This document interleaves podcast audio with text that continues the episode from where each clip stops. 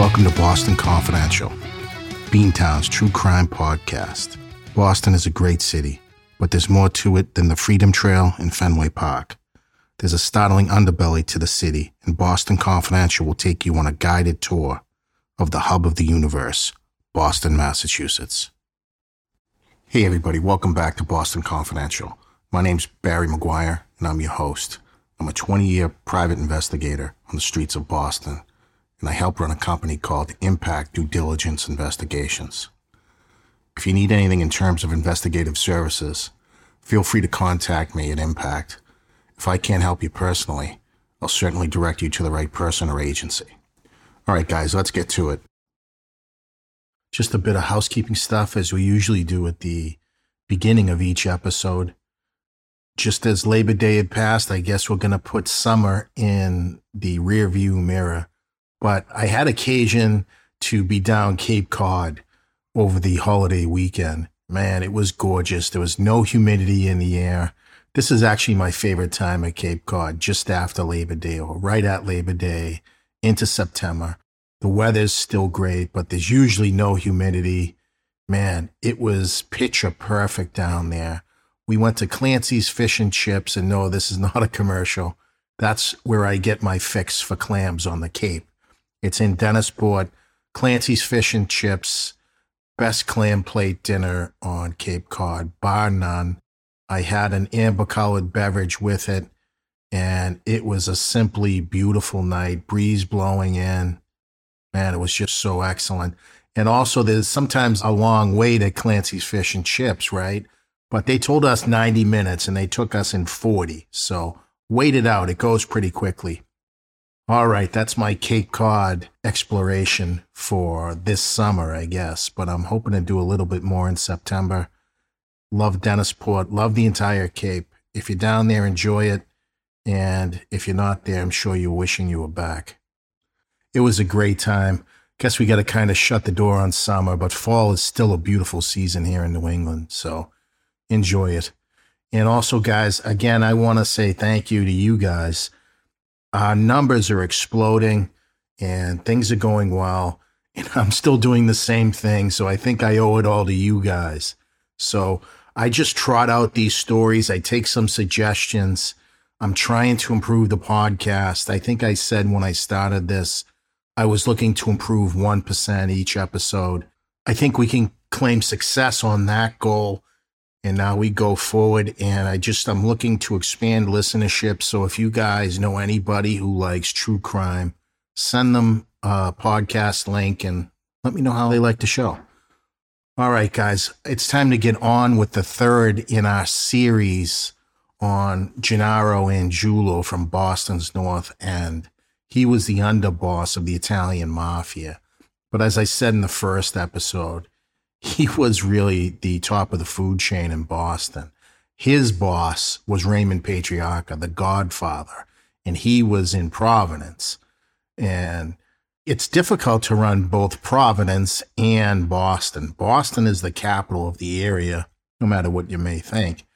And the Boston Mafia was generating so much cash for the entire national mafia, really.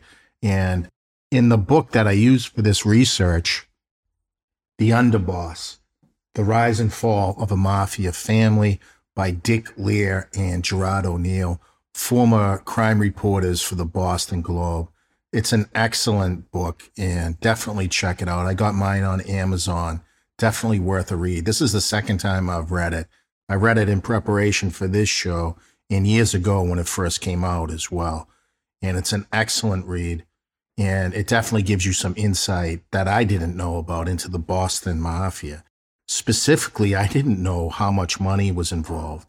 If you remember in the first episode in this series, I told you that there was some type of investigation with Bank of Boston in some businesses that the Angiulos owned, specifically Jerry owned.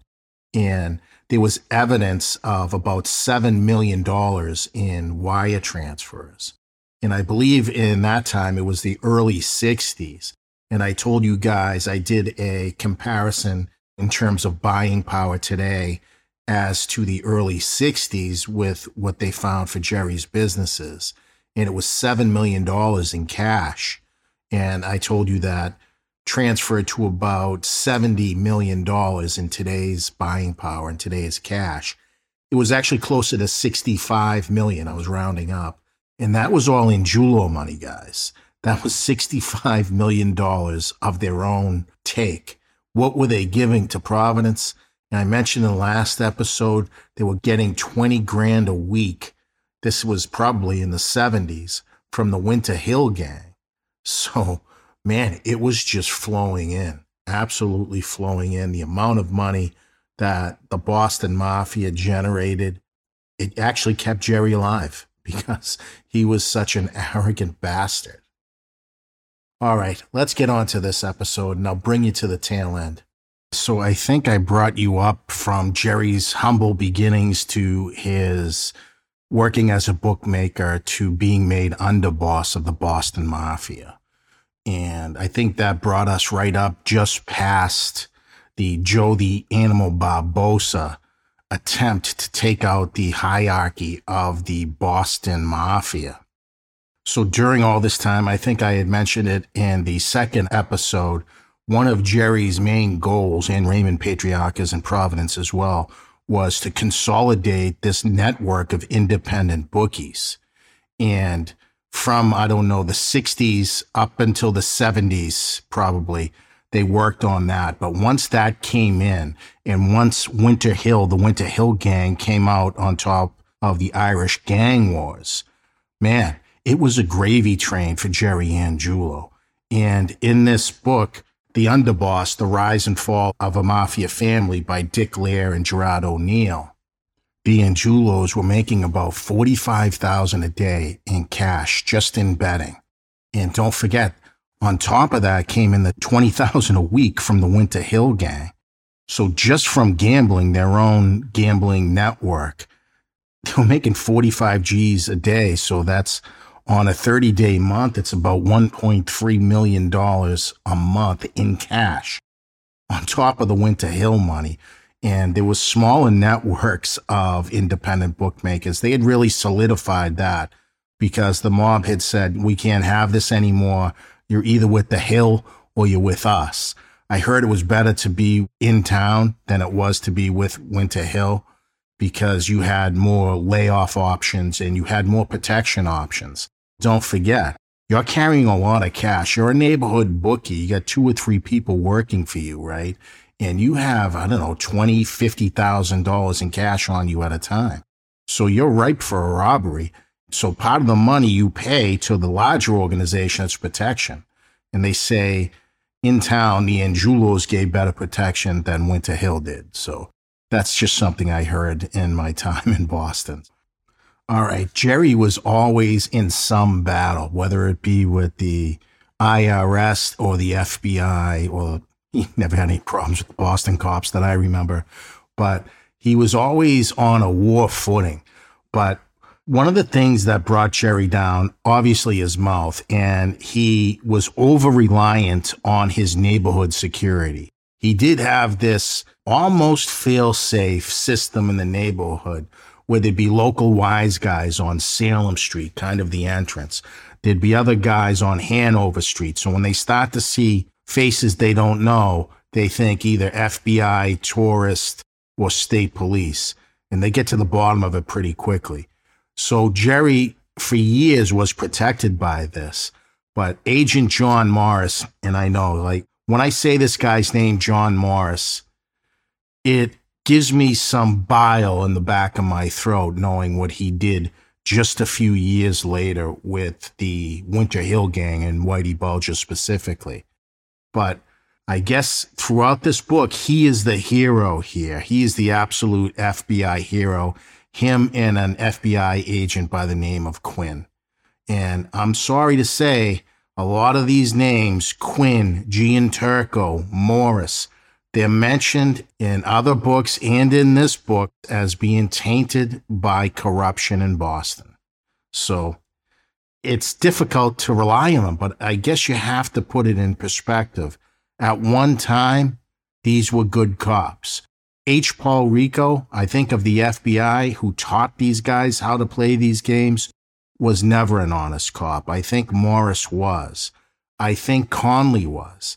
And I blame part of the FBI for telling them in no uncertain terms, do whatever it takes to get the Italian mafia. And their careers were at stake. And you'd get bonuses if you made these big arrests and you'd get accolades. That's how you promoted in the FBI. So there was money behind it. And another thing with the FBI during this time, their salary was 35 grand, right? And the mafia is making 45 G's a day. That's got to burn your ass on some level, right? All right, let's get on with it. So John Morris comes up with the idea that they had to put a bug in 98 Prince Street, the headquarters of the Boston mob. The problem was the intricate informal security system. Also, one of the other Angiulo brothers lived across the street at 95. So they thought bugging this would be nearly impossible, but they saw no other option. And during this time frame, don't forget, there's a guy in New York, a mafia kingpin by the name of John Gotti. And the FBI was able to get a bug into his clubhouse. But what they didn't realize, all the real business was conducted by John Gotti in a private room upstairs, or he would walk around the neighborhood of his Ravenite social club, I believe it was in Brooklyn but they got him on tape. So it gave them some confidence in the fact that it could be done. It was just literally getting in to 98 Prince Street. And in 1981, they start that process and they have several failures and they almost get caught. At one point, they're trying to do some reconnaissance and the reconnaissance van, they leave a camera in there and they just flatten the tires, break the car antennas, and all this.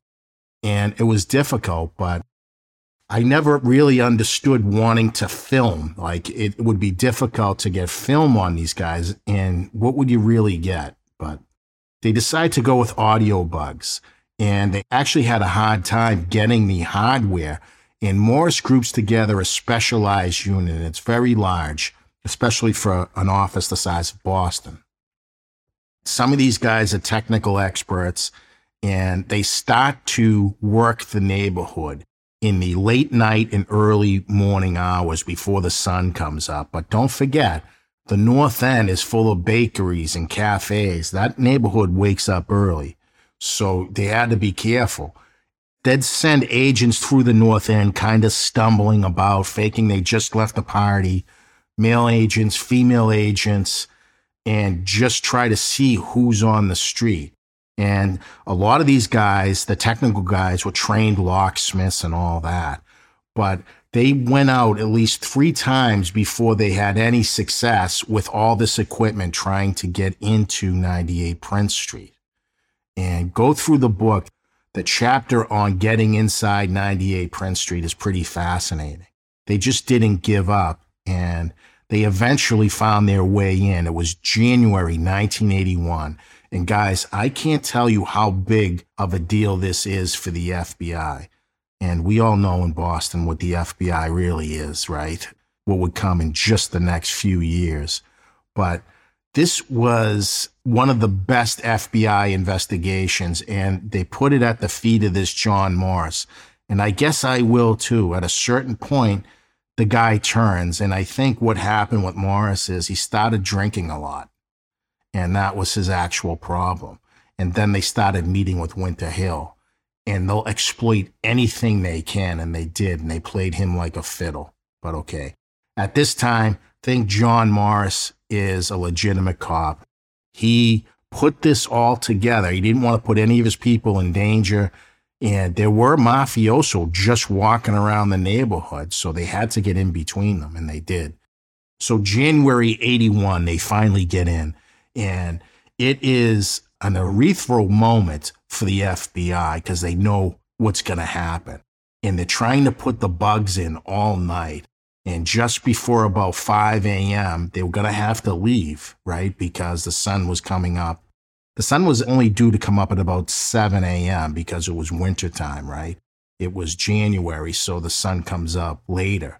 So morning twilight starts at about 5.30 though so people would start to notice and the neighborhood is, is coming alive and finally they put the bugs in and the bugs have to be relayed from the north end to a switch in charlestown and then i think they start to record it and all that and they leave there and they're slapping each other on the back and it's the best day you've been working on this for months it was like three or four months they were trying to figure this out, how they were going to do it, who was going to do it, getting the equipment. So this was a culmination of work for them, and they celebrated, and they deserved to do so. What a moment that must have been, too, right? You'd get those bugs up and running, and it's going to be big because you know what just happened in New York City.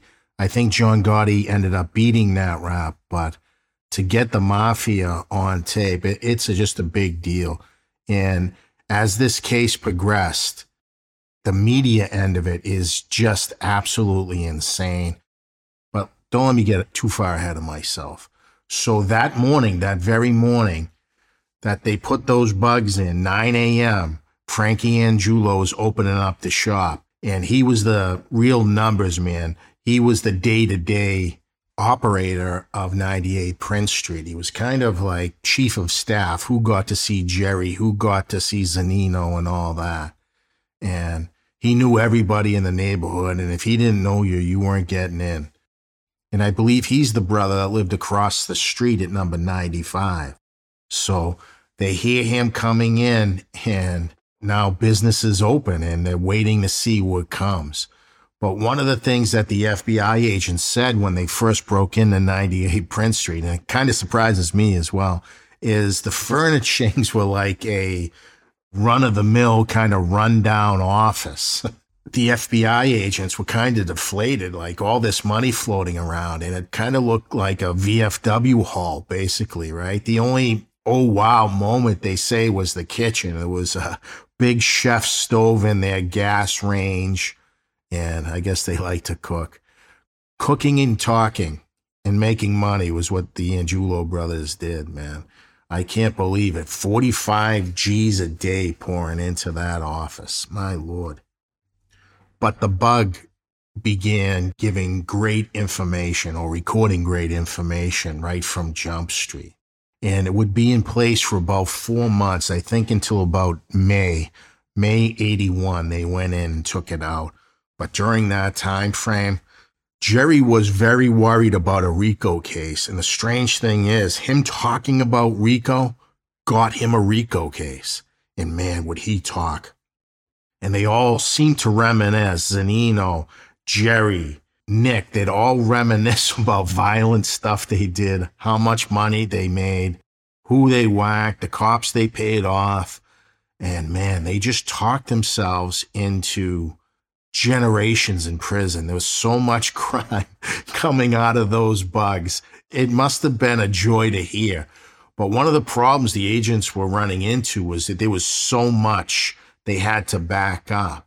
And John Morris did have a great idea at the time. He also bugged Zannino's North Margin Street headquarters. Zanino was always between 98 Prince Street and North Margin Street. So what would happen? And Morris had a great idea to do this that get the orders from the Angiulos, Jerry specifically at 98 Prince Street. And then he'd go back to his place. I think it was a cafe or something like that or a private club on North Margin Street and he'd give the orders. So it showed a flow of power. This was definitely an organization with supervision and people below you, basically soldiers, right? When he went back, Zannino went back to his place and he'd tell them how it was going to be. And they had just heard from Jerry, that's how it's going to be. So this flows downhill and the soldiers go to work on whatever they were given that day, you know? There was really little talk, like there's so much crime talk. Everything was covered. There was a murder of a Patrizzi brother. He was covered. They had to get rid of him because he was looking for revenge. And they'd talk openly about it. And eventually, I believe this guy who was going to strike back at the mob hierarchy was killed by some people who took him out of a nightclub. But they had gambling, they had receipts, they had numbers, you know, like the daily take, oh, we made $48,000 in cash today. That was like everyday conversation.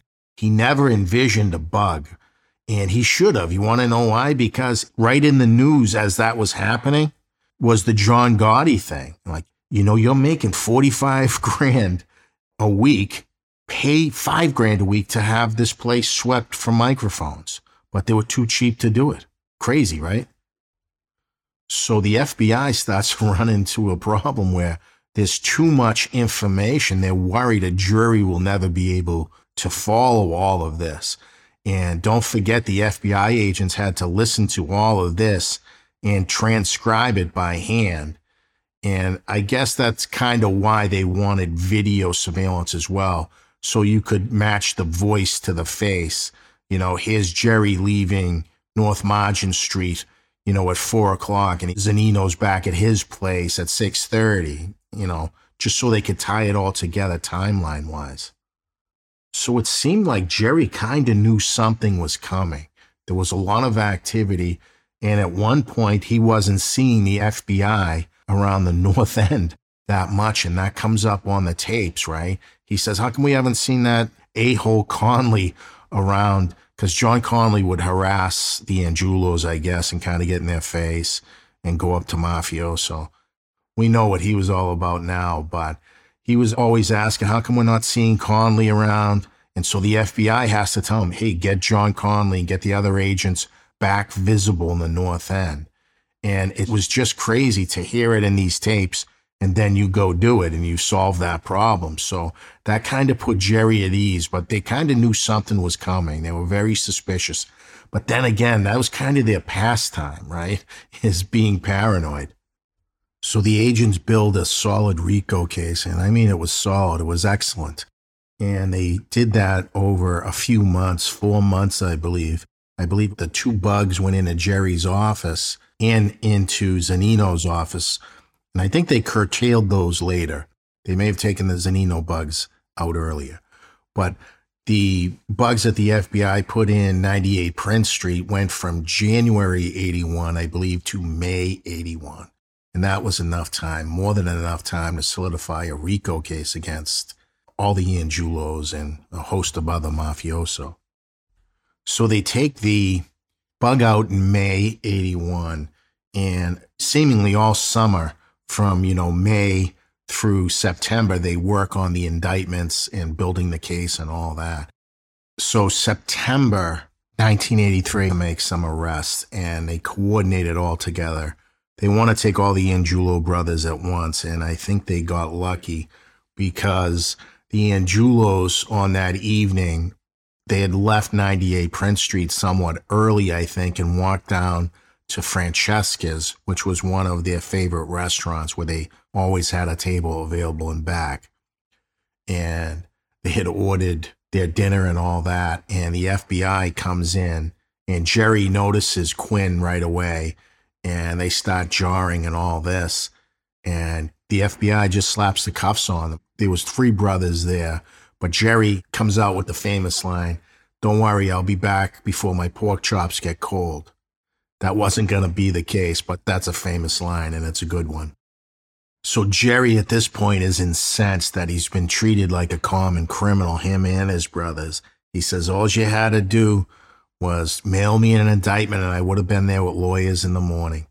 But they put him in a holding cell in Boston's District 1, which was downtown. And it was a kind of a haven for prostitutes and all this. And people were giving Jerry the business saying, Oh, Godfather, you know, just the typical nonsense. But he was on fire. But he knew they had either a bug or a rat. I think his first inkling was a rat. And it was a big indictment. And it took the whole leadership with them Zannino, all the brothers, a couple other local mafioso. And it was heavy. It was a heavy RICO case. So before I forget and go any further, I wanted to lay the groundwork here or just maybe alert you to something. During the application for the search warrants for 98 Prince Street, I believe in FBI parlance, it's called a T3 warrant. the FBI shows their corruption. And why did they have to do it?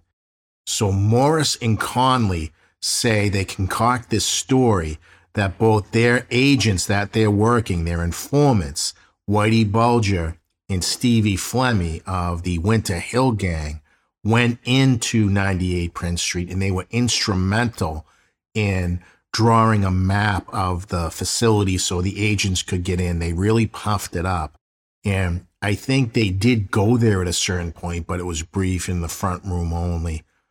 But they really overplayed Bulger and Flemmi's role in this in the T3. So going forward, if anybody ever said, oh, what has Bulger or Flemmi ever done for us, they'll point to that because they know this Angiulo case is going to be the biggest thing since sliced bread.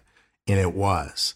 So at this point, this is the convergence of the FBI who did this premier investigatory work against the Italian mob. John Conley was already corrupt, but it was at this point that John Morris began taking money from the Winter Hill gang, and it was just such short money. He sold himself for nothing. I think he started drinking with these guys. They treated him like one of the gang, and he wanted to be, you know? And he took the dough, and that was it for him. It was all downhill from there. And they used him, they spit him out. And one of the workhorses of this investigation was Agent Ed Quinn. And during a subsequent trial for Stevie Flemmi, he had to admit on the stand that he had protected agent John Conley when another mobster came to the FBI looking to provide information about Conley and Bulger's relationship. And this agent Quinn covered up for him and he admitted it on the stand during one of the Stevie Flemmi trials. So, man, they're just so tarnished, right? But the RICO case goes pretty well. And one of the real arguments here was was the jury going to get transcripts of these recordings? Because, quite frankly, they were very hard to decipher. These guys were old Italian, right? They spoke very fast, several subjects at once, kind of always in a code, no matter who's in the room. So the FBI did the best they could and they stitched together some transcripts. But the defense, the Angiulo defendants, right, came up and said, You don't know what that says there. And there's all question marks all over the transcripts. If you don't know what's being said, how should the jury know what's being said? And once it was decided in the prosecutor's favor that yes, they could use transcripts, it was basically over for all the Angiulo brothers. And man, they went down hard. And let me tell you what they found when they did the raid, right? They did a raid and they covered all the North End properties pretty quickly. And then they did Jerry's house and all that. But they wanted to get the brothers together, and that was job one, and they did that. But when they went back to 98 Prince Street, let me tell you what they found. They found $327,000 in cash, $300,000 in bonds, and several other banded money. I think they just referred to it as banded money. Man, hundreds of thousands of dollars. Oh, man. So that goes up in smoke. Everybody's arrested. And so this is 1983, guys. And I got to tell you, that was the end of the Boston mob. That's what the Boston FBI did when they were working like they should be, right? When they're at least kind of working honestly, right? This is what happens. But also at this very same time, they're being corrupted by the Winter Hill gang. And that would end up to be the tunes of hundreds of thousands of dollars for John Conley anyway. Again, during Stevie the Rifleman Flemmi's trial, it was said about the FBI corruption in that case, which touched this case. The same FBI agents were involved. The judge said that the following agents John Conley, Supervisory Agent Morris, Ed Quinn, Mike Buckley, and Nick Gianturco either broke FBI rules or federal laws during this case. So when I say that, guys, I know that guy Ed Quinn seems like a great guy on this. They all have done some good work in this Italian mafia sting, right? But what happens there? I don't know. I guess each agent would have their own story. John Conley was the only one to face any criminal charges. And I think John Morris would have been prosecuted, but he testified against Conley.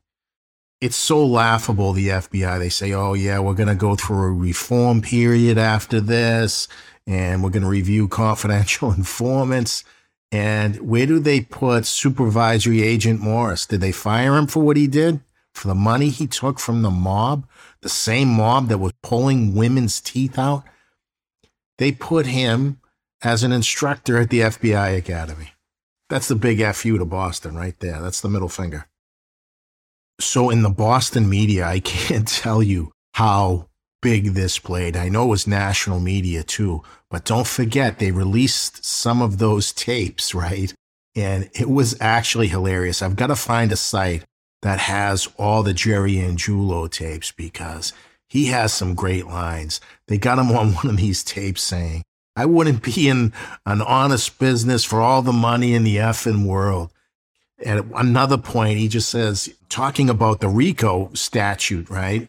He says, we're not interfering on a normal business, a regular law abiding business with something different. Then Zannino pops in, yeah, we're Shylocks. And then Jewel goes, yeah, we're bookmakers. It's actually so funny. I got to find a site that has all those on them and I'll put them in the show notes for you. So I guess the end of the Boston mob came with the guilty verdicts in this case. Jerry was convicted in 1986, and I think everybody charged in this case got guilty pleas. Nobody pled out, nobody flipped or anything like that. I don't think they were trying to make guys flip on this. They just wanted these tapes to be played in court. They wanted to take the Boston leadership they knew if Jerry fell, everybody would fall after him. And that was the case because the Boston Mafia hasn't been a big factor in a very long time. At least what I hear in the newspapers and all that. I'm not involved. The headquarters in Boston is still in the North End, I think, or Revere, and they still report down to Providence. I don't know who's in charge of it now, but it took a big nosedive. That was probably the best work the FBI had done in a generation. But don't forget, also in 86, I think they brought a case against the Mafia Commission in New York where they also had some tapes. So they had a string of really good hits there. But what people didn't know is how they got there, and it was corrupt. There was a lot of corruption in Boston, and I'm sure it was everywhere else. But let me tell you what happened to all the Angiulo brothers. So, Jerry, the underboss, he was convicted in 86 and he ended up with about 45 years in total. All RICO racketeering, gambling, the whole nine yards. And he went off to the federal pen. And he was discharged from a federal prison hospital in 2007 due to some kidney problems. And then he later died of kidney failure in 2009 at his seaside mansion in Nahant, Massachusetts. Jerry was one of a kind. No matter what you think of him, he was a Boston original. I got to find a site for you to listen to those tapes. It's really enlightening as to how the mafia operates. So, Jerry's brother, Nick, Nicolo Angiulo, he was also arrested in 83, but Nick never went to trial. He was ill and he died also from a kidney problem in 1987 in St. Elizabeth's Hospital in Boston. Donato Angiulo, Danny Angiulo. Danny was probably one of the more respected brothers on the street. He was your more typical gangster. They were all very short, between like five six, five seven. They were short guys but Danny was kind of more of the typical mobster rather than Jerry's bluster. He actually did some mafia type stuff rather than gambling. Danny served 10 years, no, 11 years. So he was released in 1997 and he ended up dying in 2009 in Medford, Massachusetts. Frank Angiulo spent about 14 years, yeah, solid 14 years for all the RICO stuff. He never married, he had a long time girlfriend, I guess. And he was released from prison in the year 2000 and died 2015 due to heart failure. I think Mikey Angiulo got out first. He did three years in prison and he ended up dying in 2006. So I think that covers all the brothers. Like I said, guys, the mafia has never been the same. At least in Boston, this was the FBI's home run. They didn't seem very interested in solving the Stewart Gardner Museum heist. There may be some reasons for that. They were behind Bulger being able to run for what, 16 years on the lam when they told him he was going to be indicted. So that's the FBI in Boston. I guess some of those agents did some good work on one case and then kind of gave up on the next one. And it's haunted them ever since, you know? It's weird. You can be one thing one day and something else the other. But they did some good work on this Angiulo case, I'll tell you that.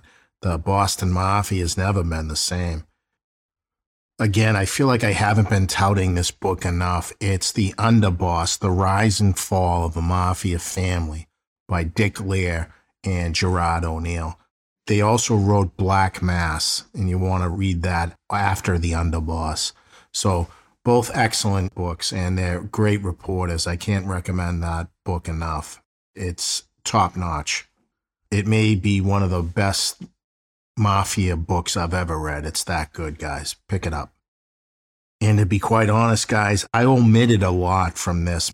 My notes are shredded on the floor here, and I could have went on for three more episodes on the Boston Mafia, and, and we'll take some other stuff as we go. There's some more interesting stuff in the Italian Mafia, but I'm going to leave you there with Jerry Angiulo. He's quite a character absolutely a Boston original. And read that book, it's supremely interesting. And I'm going to try to find some of those tapes that Jerry Angiulo gave to the FBI. All right, guys. If you want to get a hold of me, my email is barry at bostonconfidential.net. I enjoyed this little series on the Angiulos, as you can tell. If you want to get a hold of me, definitely use that platform, Barry at bostonconfidential.net. Otherwise, I'll leave you there. I'll see you on the flip side and I'll get on to the next one for you.